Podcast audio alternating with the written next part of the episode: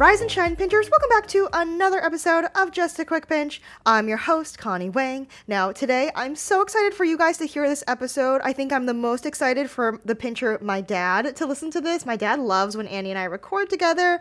Um, dad, you're gonna have a great time. Also, don't worry, I edited the full video version for you to watch over and over again. But today, we have my big sister on, and you know, as siblings do, as sisters do, we just started chatting. I kind of had a framework for what I wanted to talk about you know, it was the typical like imposter syndrome kind of stuff. But like I said, as sisters do, we just started chatting and our conversation just kind of went into the direction of everything that's really tough and difficult with working in healthcare. So we started chatting about, you know, getting our first few bad reviews, having a patient that doesn't want to work with us, or having a complication that you really couldn't prevent, having those sticky, icky, painful, uncomfortable, um, you know, real life experiences that are really important to chat about, and ultimately just things that you chat about with your older sister. So I just really enjoyed today's episode. I think you guys are going to learn a lot. I know I did. And yeah, without further ado, now on to the main episode with my big sister Annie. Hit it, editing, Connie.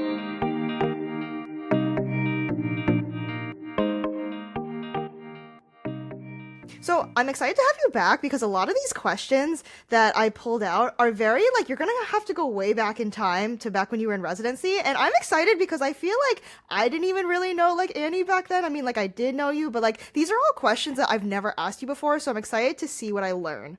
Um, so first off, how did you feel like your first few weeks after graduating res- residency and starting work? Yeah, I like that question a lot because I think the misconception is that we think that at the end of training we're gonna have we're gonna know everything. We're gonna have all the answers. We're gonna be experts in our fields. And true, you can you probably know more than somebody who didn't train um, in your field. But the the the answer, the reality is that we're always learning. And uh, I think it, we expect that we know everything at the end of residency and we should know all the answers answers. But the reality is that we know enough to know a lot of the really common things. But then we also know how to exclude the uh, potential diagnoses, for example, and then we know where to look if we need answers for the things that we're not sure about. Um, but I, I remember being really excited that I was a new attending. I was finally done with training. Uh, this moment had finally come. But I also had every we all were really scared too.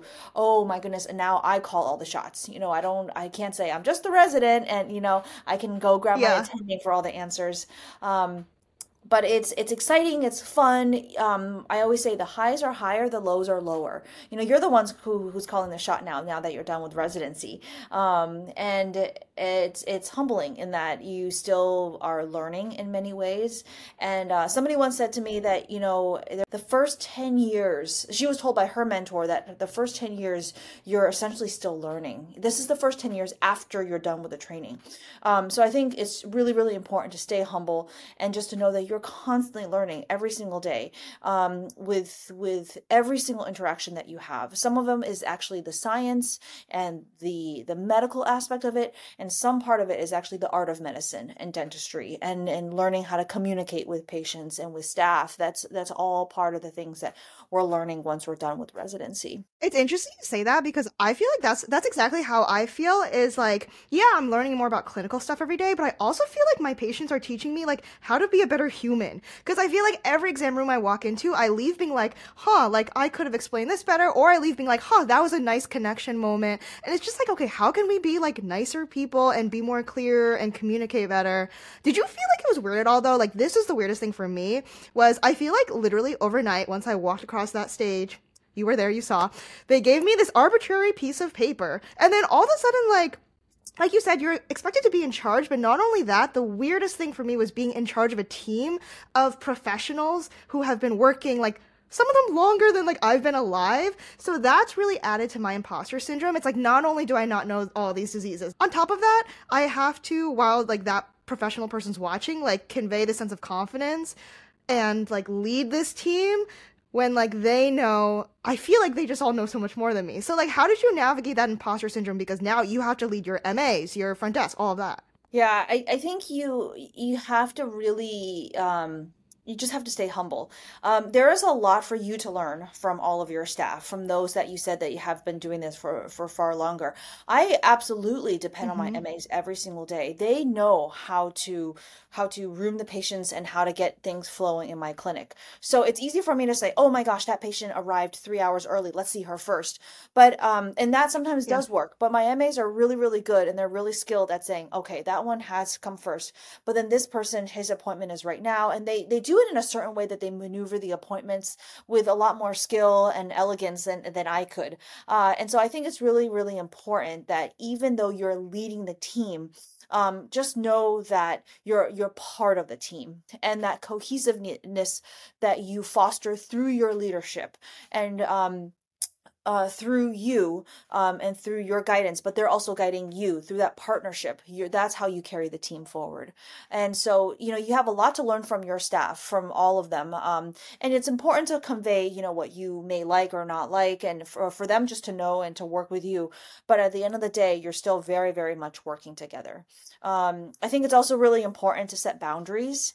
And uh, I think part of it is that, you know, it's, we're working in professions where you're always needed for X, XYZ. And there's always more that you can be doing uh, truthfully but at the same time you need to set boundaries um not only boundaries with your time but also with your mental health and I, I think it's really important just to protect yourself in that sense um and so to set those boundaries um, early on um, and just to just be vocal about what you may like or not like about how things are scheduled or, or how how you like it um, is is really really important. And I, I, give a lot of credit to my mas because um, my mas when i have to work with a new one come up to me right before we start the day and say hey doc you know do you like this laid out or do you like to do this is this how you like the gowns is this how you like the chairs do you like the back up or back down um, these little little things that i never really even paid attention to when I first started. But um, you know, a good MA when you see one is because they're very in tune with all these details. They clarify what you like from the get go, so that once the patients do start rolling in, they know how to how you like it. But also, it ultimately helps the clinic run smoother too. Yeah. Oh my gosh, that could not have been better said because I feel like I could not survive without my assistant because partially it's because like he reads me really well so he can tell when I'm unsure about something and I think a big part of that is the boundaries. What is what would you say is like the best boundary that you set for yourself early in your career? Ooh. I think it's really really important um to be present and to be available but also to make sure that you're not stepped all over because I always want my staff to feel comfortable to come to me with questions or concerns. There's always somebody who's calling or sending an email with this question or concern, and I always want them to feel comfortable to come to me with those questions. Um, but i also think that the reality of it is that if you um, it's very easy to to say oh i'll just overbook this one. I'll see this one. I'll see this one. Or i'll add this one you know? Oh yeah i'll do this. And you do it with such good intention that because people want to be seen. Everybody wants to be seen yesterday. So it's with good intention that you want to see them right away. You want to help your patients. But just know that we reach a certain point in our day in our week in our months of working over and over again that we reach this capacity. And when you go over that capacity, you basically uh, you know increase your risk for burnout and so you have to constantly it's a constant juggle between I want to do right by the patient. I want to do right by them. I want to help them. But just to know that if you truly say yes to everything, you overbook everybody, you add everybody in, there's going to be a time where you're going to reach a bottleneck and patients are going to be waiting in the waiting room. They might get upset because they're waiting. You're running on fumes at this point, trying to accommodate everyone. And what ultimately happens is you just kind of break yourself down. And so I think um, maintaining that openness with your staff and you know i i take um I take it a, a, huge priority that my staff feel comfortable that they can come to talk to me and ask me questions, but also to know that they ask me, okay, doc, what do you want to do about this? And sometimes I say, okay, we need to overbook them. Let's see them. And then sometimes I say, oh, you know what? Let's, um, this one seems a little bit less urgent. Maybe not today maybe tomorrow, maybe in 48 hours, let's reach out to them. Or I'll say, let's see them in two weeks, but I'm going to call them today just to make sure everything is okay. So understanding that, understanding your own boundaries your own limits, and how to balance that with the needs and the demands of your patient and staff is something that I, I I'm still working on, but I think it's important to set those boundaries from the get go if you can. That's such a good point. I think what makes being a new grad so hard is that I'm still learning so much. I still don't really know like what I'm comfortable with, what my boundaries are, what my limits are. What do you think as a new grad that's just starting out?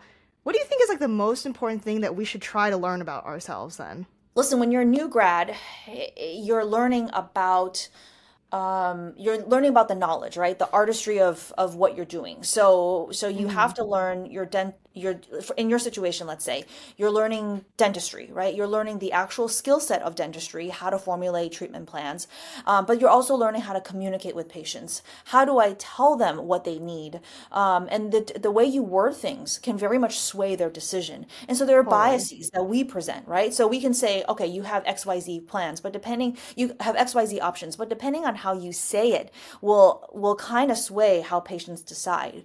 Um, and so so you know you're learning how to communicate these these preferences essentially and these options. But then you're also learning how to manage a staff. All of that is part of the this this this incredible growth curve when you're a first time attending right out of training or um, right out of school. And and so just know that you are on this crazy learning curve when you first start. Um, and then eventually that learning curve doesn't actually flatline. So the the the misconception is that all right, you're seven years, eight years in, you should totally get this down. And the reality is that I'm constantly learning every single day um, and, and constantly evolving, not only as a doctor and, and what I'm learning from my own patients uh, medically, but also um, in, in terms of relationships with other people, in, in terms of relationships with my patients, relationships with my own staff. And so that never really, really goes away. And the, the, the misconception is that you're going to reach a certain point and you're you're going to know it all. And uh, my number one recommendation is please get that thought out of your mind right away because that's never really going to happen. You're never going to know everything. You're constantly going to be learning. And in fact the humbling part is the longer that you practice the more you realize what you don't know and the more complications you see. And i think that's when the imposter syndrome really kicks into high gear because then you're thinking oh my gosh i'm supposed to know it all. I've been practicing this whole time. But as time goes on i feel like i go know less and less. And then you need to catch yourself. And is that the more you see sometimes you feel like the less you know.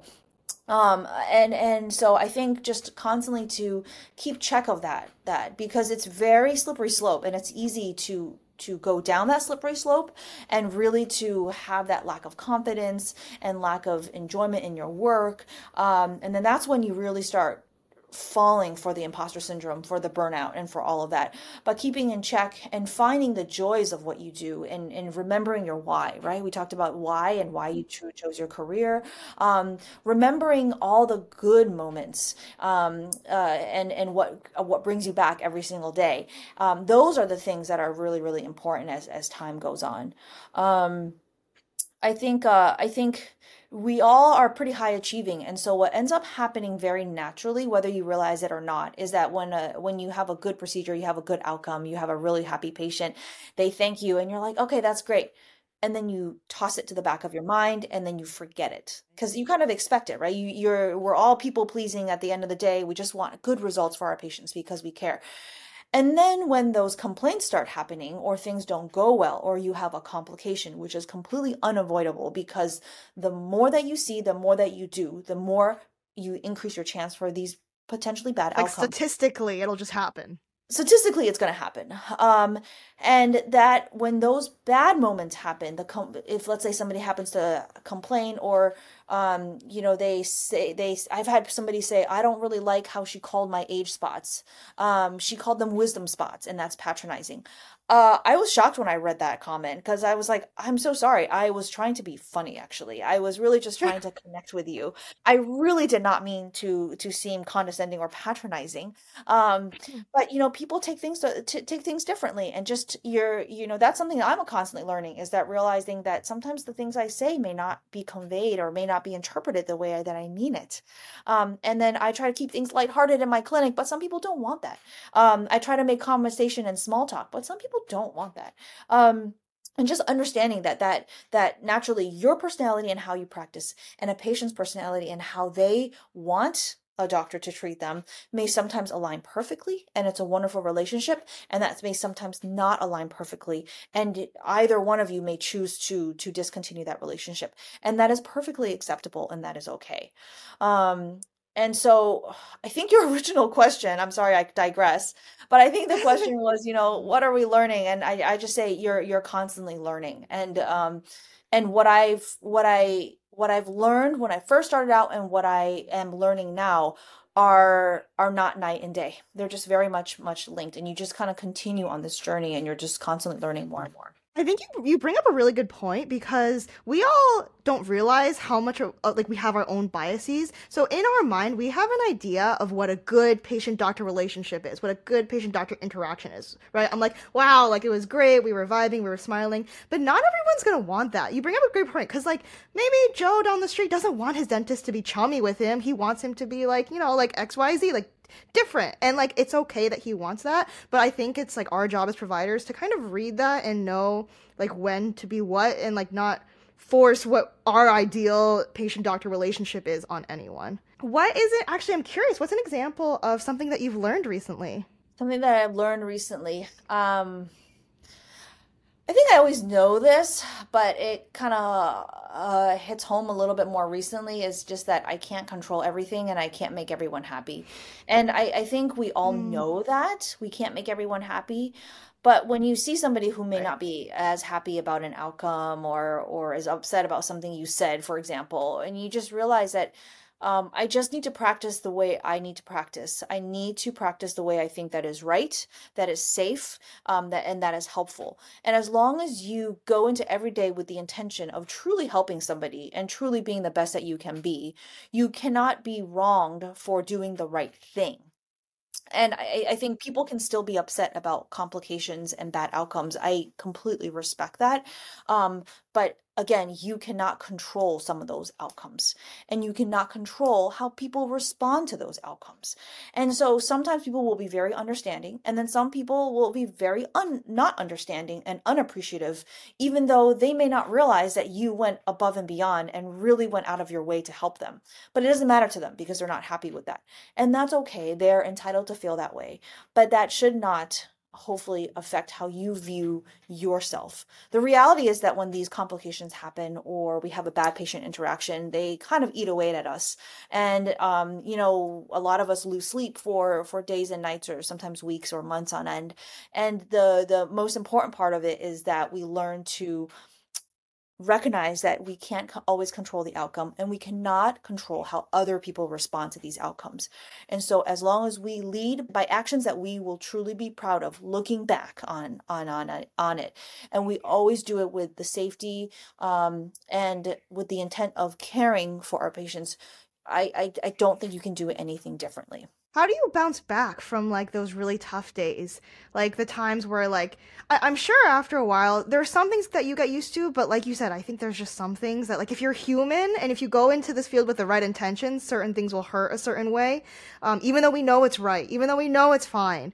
Let's say you had a bad day at, at work. How do you bounce back from that? What are annie's personal uh, tips for that? Uh it's hard. I, I think um I think number one is to really take some time to reflect on it um, and see and and think about what had happened. I always try to stop and think about what what could I have done better. Um, the patient was complaining of X Y Z. Could I have done anything differently to have had them feel better or more cared for or to have a different outcome? If the answer is no, there's nothing that you really could have ha- could have done to help with the outcome for example, there's a complication from a medication that we know about, and it's just unfortunately it's bad luck that they had that complication. I there's not much that I can do to prevent a complication like that. Um, but could there have been a way that I could have communicated beforehand? To help with that? Maybe maybe not. Um you know it's it's true what they say that when you talk to when you talk to your patients they may only remember a, a small percentage of what they say. You know the classic example is you talk you you say oh you have cancer. You mention the c word and people really don't remember much of what you're saying after you already start with that. And so i think just to be really really honest with reflecting on the situation how could I have improved on this? Making a mental note on how I could have improved it, and then understanding that there may be certain things that I could not have improved upon, and it is just bad luck or something had happened. And then um, kind of accepting that complications will happen and that that it it it is just an uh, unfortunate part of of of how we uh, of what what happens. Um i rely a lot on my friends that i talk to. I rely on family that i talk to. I rely a lot on my husband who is very understanding and and listen to me as well. Um and i think ultimately is time and um and just kind of letting those those uh, really hurtful words or or stressful feelings kind of settle down. Um and I think they it just varies uh, depending on the situation. I've had um, situations where it I'm like this is so unreasonable and it just takes me a couple of moments just to kind of calm down, take a deep breath. And then I have situations where I've I've just, you know, thought about it for weeks until, you know, I eventually process through those feelings. Um, and so I think it just depends on the on the situation. You know what's really interesting that I learned recently? A fun fact is that physiologically, like in your body, to feel an emotion fully, let's say, like you just heard some upsetting news that a patient said to you or whatever, it takes 90 seconds for the emotion to fully pass through and for your brain to recognize it. And if you don't give your body the 90 seconds and it gets like interrupted or whatever, then the whole cycle has to start over. And this keeps happening basically until you can fully process your emotions. So I learned that like that kind of can be a contributor to why sometimes like things really stick with you. It could be like, you know, I mean, we work in such fast-paced jobs too. You don't really get a second to think and like process everything. You just have to move to the next room. Sometimes you're balancing multiple rooms. I am curious what are things that really surprise you besides the fact that you never stop learning and besides the fact that you'll never know it all um, what is something that surprised you when you first started working because for me personally i just got my first like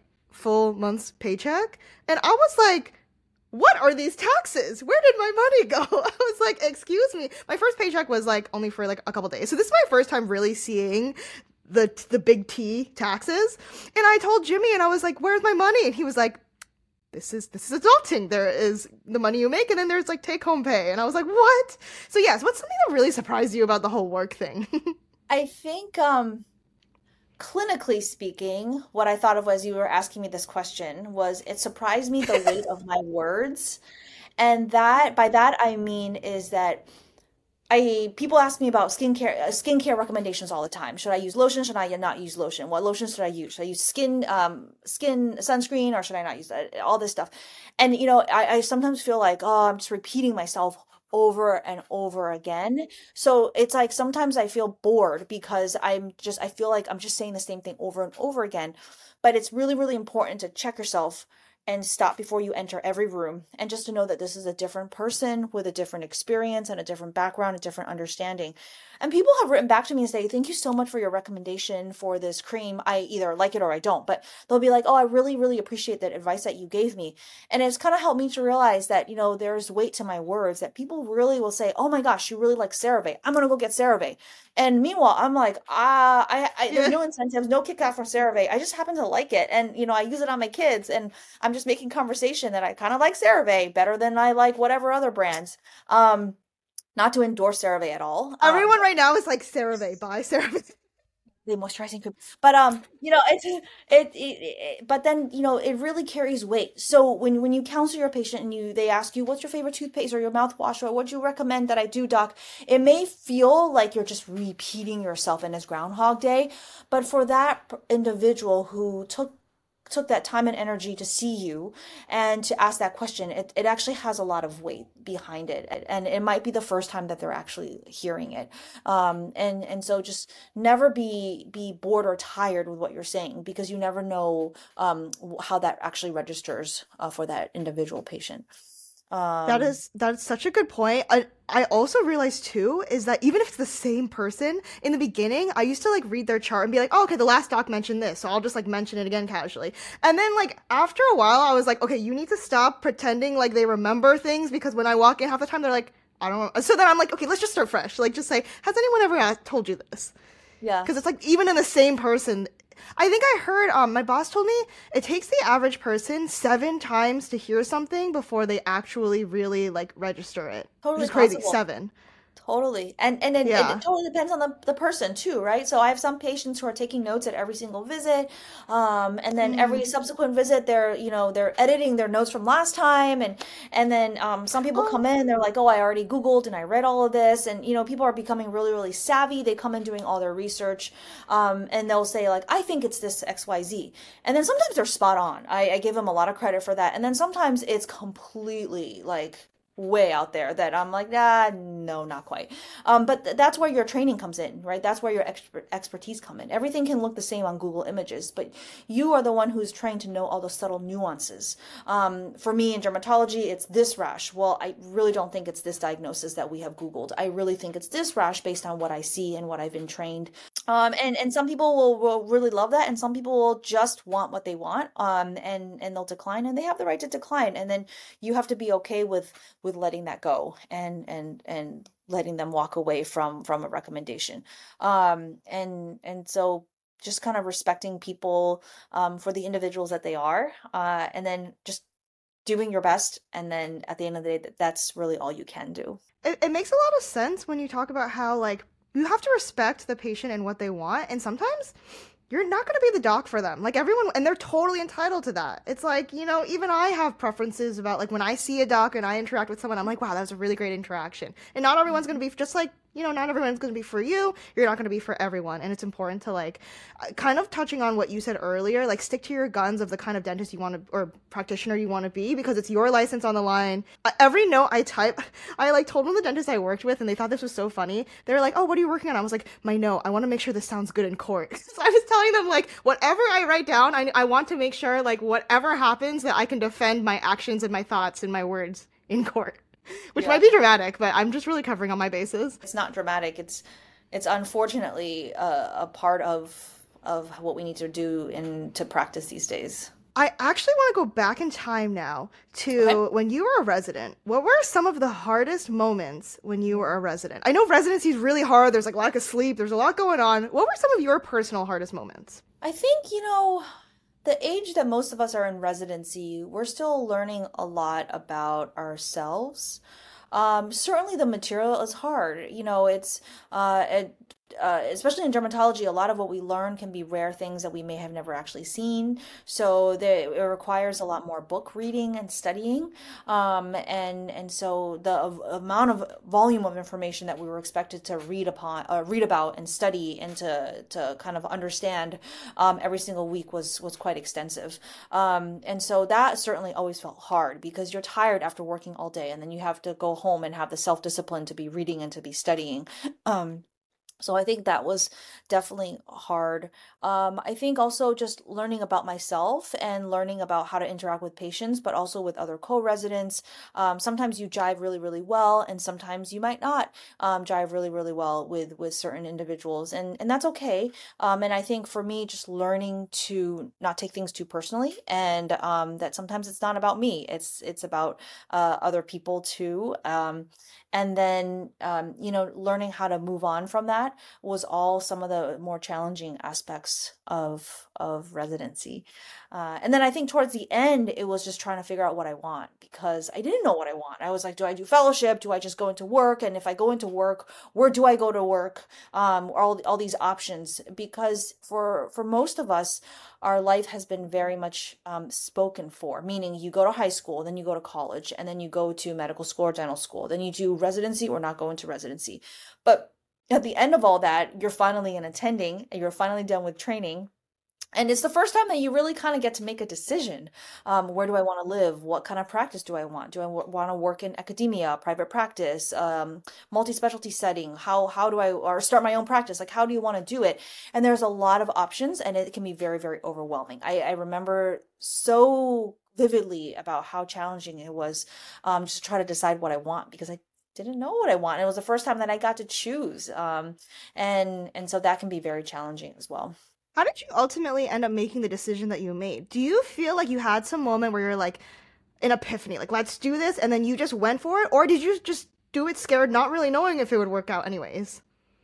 I think a little bit of both. I, I think it's, you know, you can have you can think that you want to plan everything out in your life, but the reality is that, you know, life kind of tells you what it wants. Um, I, think it wasn't a one event. I think it was a series of events.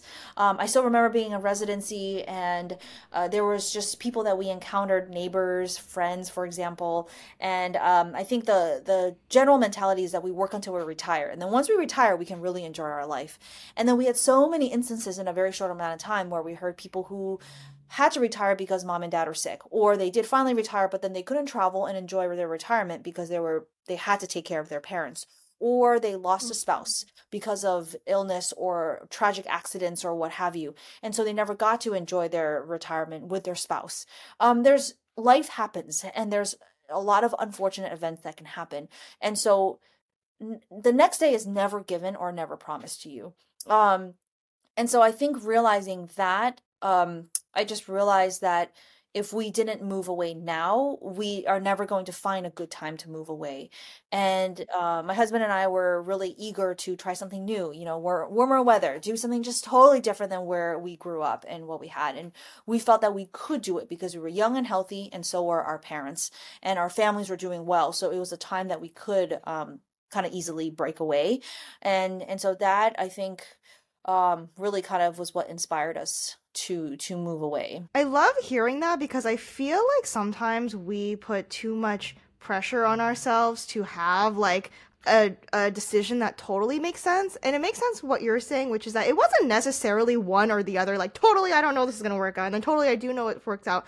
It's just that you start to piece together what is working. I always describe like life and the path to what you want as a jungle. We think it's going to be a clear sidewalk, but it's actually a jungle, and you just chip the branch in front of you, and then you see more, and then you chip the branch in front of you, and then you see more, and then that's kind of like how you end up where you end up. I'm so glad that you ended up where you ended up though, because we've had like countless amazing family memories where you are now, and it's just created like a life for. I know you said like your life worked out in a way that you never thought it would, and the ripple effect is that it's created a life that we never thought we would all get either. Um, getting to you know visit you guys, so thank you for that. You're very welcome. Um, I am very lucky that I have such a supportive family. So, another thing that I've been obsessed with recently is I've always heard this the idea that if you focus on getting 1% better every day, that eventually that's going to end up adding up to really big results. I always heard that and I was like, yeah, yeah, yeah. I'm not a very like long-term actions kind of person. I like that like immediate whatever. Um, but I've recently become obsessed with this whole 1% idea because I've started to see returns on some of the little things I've been doing. For example, um, like gua sha-ing my face. Like, I love that because I'm really starting to see, I feel like I can see a difference, but it's the kind of thing where it doesn't happen overnight. What are some of your like tips, tricks, whatever for success or, you know, in your life, the 1% things that you do every day that you've seen big results on? Yeah. Um, number one, what I what we always say, especially in the running world, is trust the process and just keep showing up. Mm. Um, that was said by Des Linden, who is uh, an elite runner, and she was also she was also kind of always kind of the underdog, and um, you know, kind of mm. under underperforming, so to speak, compared to some of the other really elite runners. And then um, what was it, the twenty I forgot which year it was. It was the Boston Marathon that was a complete washout. It was just like 35 degree weather with 30 miles per hour winds. It was absolutely awful. And the elite runners were that were supposed to win was dropping left and right. And I think that was in 2018, I believe. But she ended up hmm. winning uh, and it sur- surprised everyone. But uh, I read her her memo her book about it, and you know she was she was destined for that because she was somebody who just kept showing up, and that's her big thing is saying just keep showing up. Um, and so I've seen it in my own life in terms of my running, and that you know mm. when I when I first came to Hawaii, I really couldn't run th- three miles without huffing and puffing. It was just really really uncomfortable and I've tried throughout my life to try to pick it up and then I would drop it off because it was getting too hard and my throat hurts and my mouth and my you know my nose hurts when I'm running too hard and I couldn't keep up with with friends or whatever. Um, but here I just we made it a point to go a little bit slower, um, just making it fun and conversational with friends that I really enjoy running with, and just keep keeping at it, slowly keeping at it, and and that's what ultimately my friends uh, inspired me to to try the marathon, and now I've run two marathons, and um, and my time has gotten faster with every single marathon. But five years ago, and you, six years ago, seven years ago, even four years ago, if you said to me that I could run these times, I would have just laughed in your face because I was I would say that you know I can't run a marathon, I can't run those times. That's not me. That's not my body. But I think just slowly chipping away at it, and every single day, um, just keep showing up, and then trusting the process um, has has led me to where I am today. I think the other thing would be uh, what I do is I do jot down notes when I um, uh, learn really cool tidbits um you know like oh try this trick when you're trying to treat this or try do this and and i jot down notes um either sometimes on a pad or paper sometimes it's just on my phone and just having those notes because eventually over time you actually create your little catalog of of tips and tricks and you can always refer that refer back to that. Um you're never going to remember everything um, and you know you're gonna know a lot about the bread and butter things but there's gonna be rare things and you're never gonna know everything but you're gonna keep looking it up keep learning um, learning for yourself learning for your patients so that you can provide the best care possible for them and knowing your limits knowing when to ask for help is really really important. Though all those little notes that i've jotted down have become really big long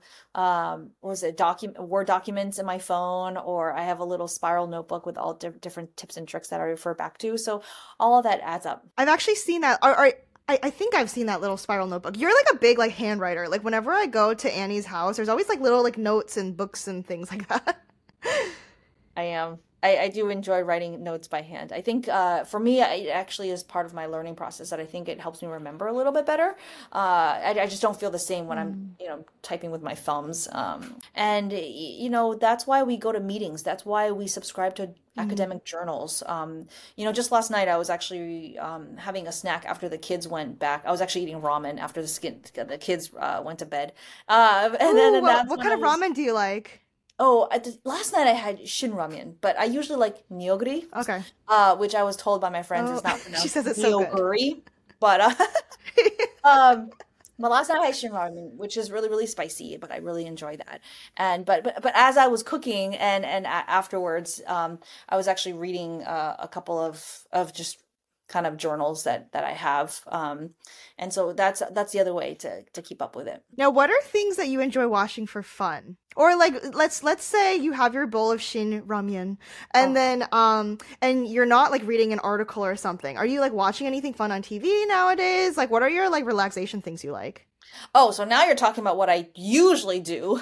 um, so usually, I was like, wow. So, so my, my uh, oh my gosh, all the trashy TV that I, I have have I don't know rotten so many brain cells watching. So, uh, you know, Vanderpump Rules obviously last season. Uh, Real Housewives of OC and Beverly Hills. Um, and then I like Below Deck. I, I, I love Bravo TV. And um, the other one that I recently watched that I, I actually really ended up enjoy, enjoying was The Summer I Turned Pretty, season one and season two. Oh my god, um, you watched both of those? I did. I watched season one when it came out, and then um, I totally missed the fact that the season two um, season two came out, and then I just binged like the first three or four episodes, and then it wasn't available anymore. So then I moved on. I for, totally forgot about it, and then recently uh, one of my friends reminded me that they had the season finale or something, and then um and then I I binged the last three or four episodes. Uh, but I I totally love the show. I think it's so well done. Um, maybe a little bit of overacting but you know the the actors and uh, actresses they're pretty amazing considering a lot of them don't actually have true you know video t- uh, tv experience a lot of times for some of them it's like the first time on the big screen acting um, and the emotions are pretty raw and i think they do a pretty good job and it just brings you that like teeny bopper in you and, and, you know young love and it's really really cute and well done. So i've, I've really enjoyed that show recently. Um, but then along with that is on amazon prime is the marvelous mrs maisel. It kept on winning all these awards. I didn't understand what was the big deal but it's hilarious. Uh, really? and then i, I really enjoy um, ted and but i haven't finished the last season yet. And then um Schitt's Creek was one of my favorites. So now onto our last segment, which I'm gonna call Sister Knows Best. I thought it would be fun just because, you know, when I was a kid, I loved I actually never told you this, but you probably assumed. I loved like raiding your closet and raiding your makeup bag and just seeing what you were using, just because I feel like as a little sister, there's a level of like awe that comes with seeing what your older sister is using. Um, but now I'm cooler, so I also have recommendations of my own. So I would like to give um, three of my own little sister recommendations, and you can give three of your big sister recommendations. We can go like on and off. Okay. And these are just things that, you know, that we recently discovered, that we really like, and things like that. So, my first little sister recommendation. Oh, I actually have it here. It's Poppy. Have you? tr- You would love Poppy. Have you tried Poppy? No, I have not. It is so good. It's called Raspberry Rose. the look. I wish you guys could see the look on Annie's face. It's like if you show like a seagull a French fry. Literally, she was like, "I just saw your I pupils like zone right in now." on this." Oh, fun fact about Annie and Mike because they're both like, you know, like healthy. They're they're doctors and dentists and stuff like that. I never seen a snack pantry like theirs. They got soda, they got goldfish, Gatorade, like so many of these like cariogenic things, but they love like junk food and stuff. Um, you would you would love this. It's like it has probiotics. But um, is it? is Yeah, it I think that they are onto Is that. fizzy? Yes. Oh my gosh. So you will love it. It's let me let me give it a sip. so it's sparkly. It's very drinkable. It's not too thick and syrupy. But okay, yeah, give Poppy a try. They have a bunch of other flavors. You and Mike will love it. So what is your first big sister recommendation? All right, so talking about our snack drawer, the thing that I recently discovered that I absolutely loved was um, a Target brand fruit leather. Is it the good and kind one or whatever? Yes, yes, yes, the Good and Kind. They're individually wrapped, which I think is terrible for the environment. But the the fruit leather is is just so tasty and it's so good. And I actually got it um uh for the kids on a on a plane because I figured they could chew on it and it could, it's such a treat for them. And so when we, you know, descend or um or depart, that it'll help with the the ear pressure, Oh, that's true. Um, but so far I bought an extra like family size pack and um I think I gave two to the kids and I've been eating all the rest of them at nighttime after they go to bed. So uh I am a big fan of fruit leather currently and I think Good and Kind is a readily available one, but the one at Trader Joe's that I got uh recently on a, on a trip to the mainland is also top notch. My second little sister recommendation is gua sha. I don't I don't know how dermatologists feel about this, but I just am so obsessed. I think it's more that I like the ritual and that I'm taking time for myself now, but I also feel like I just feel like I'm seeing results. I just feel like it it just not tightens things because I'm 28 and I don't like need things to be tightened yet, but like I just feel like I see something happening that is favorable. So I'm just going to keep doing it until I don't.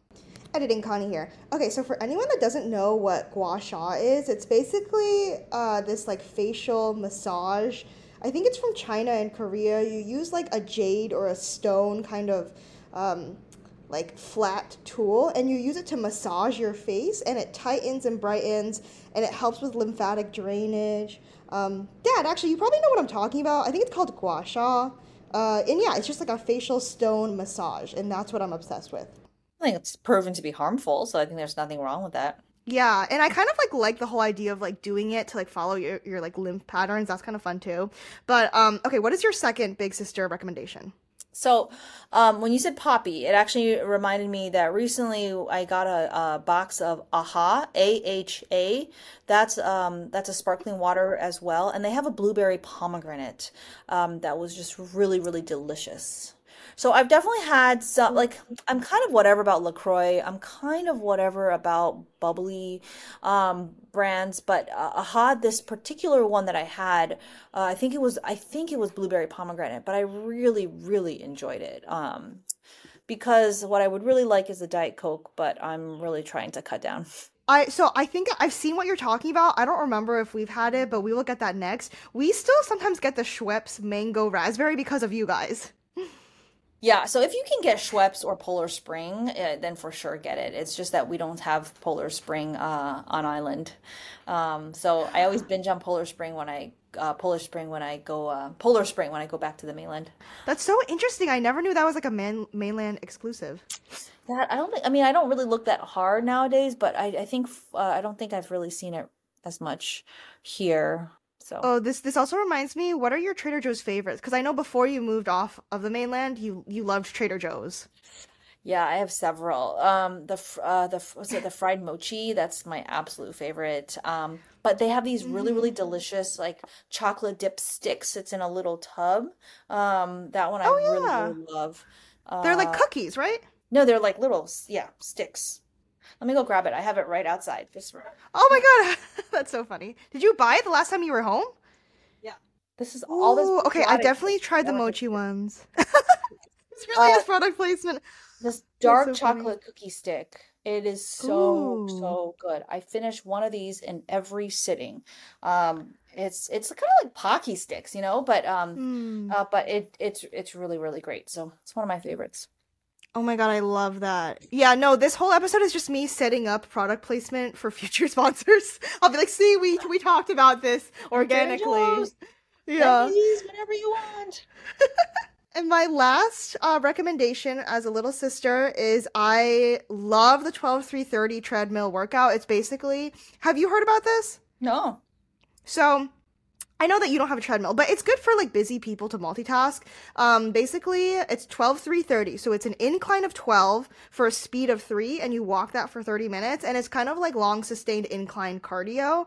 Um, and what I really like about it is one, you work up such a sweat from it, so like you just feel really accomplished, which I like after my workouts. Um, but but you're just walking. And then two, you can really multitask. So a lot of times I'll like respond to emails or comments or make a post or come up with post ideas like while I'm on there. So it's very good to multitask if you want to like catch up on literature or like anything like that.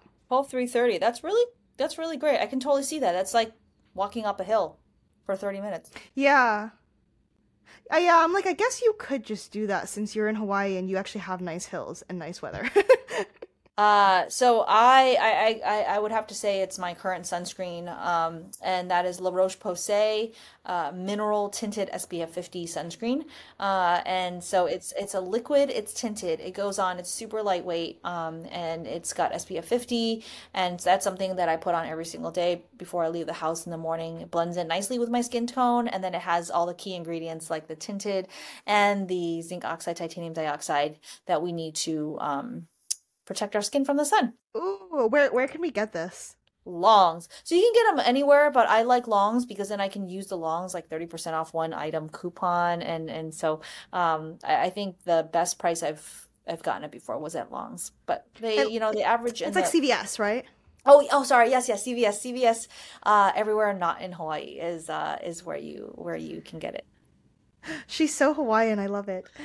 Uh, so that is all that we have for today. Um, it's funny. Normally, I'm like, leave where people can find you, but I'm just like, she'll be here. So, anyways, that was my sister Annie. Thanks so much for popping on today, Annie. She was like a little superhero and did a skincare clinic today too for her hospital. So, big round of applause for Annie. She did awesome. Thanks so much for coming on. Thank you for having me. Thanks so much for listening, and we'll see you guys next time. Bye. It works.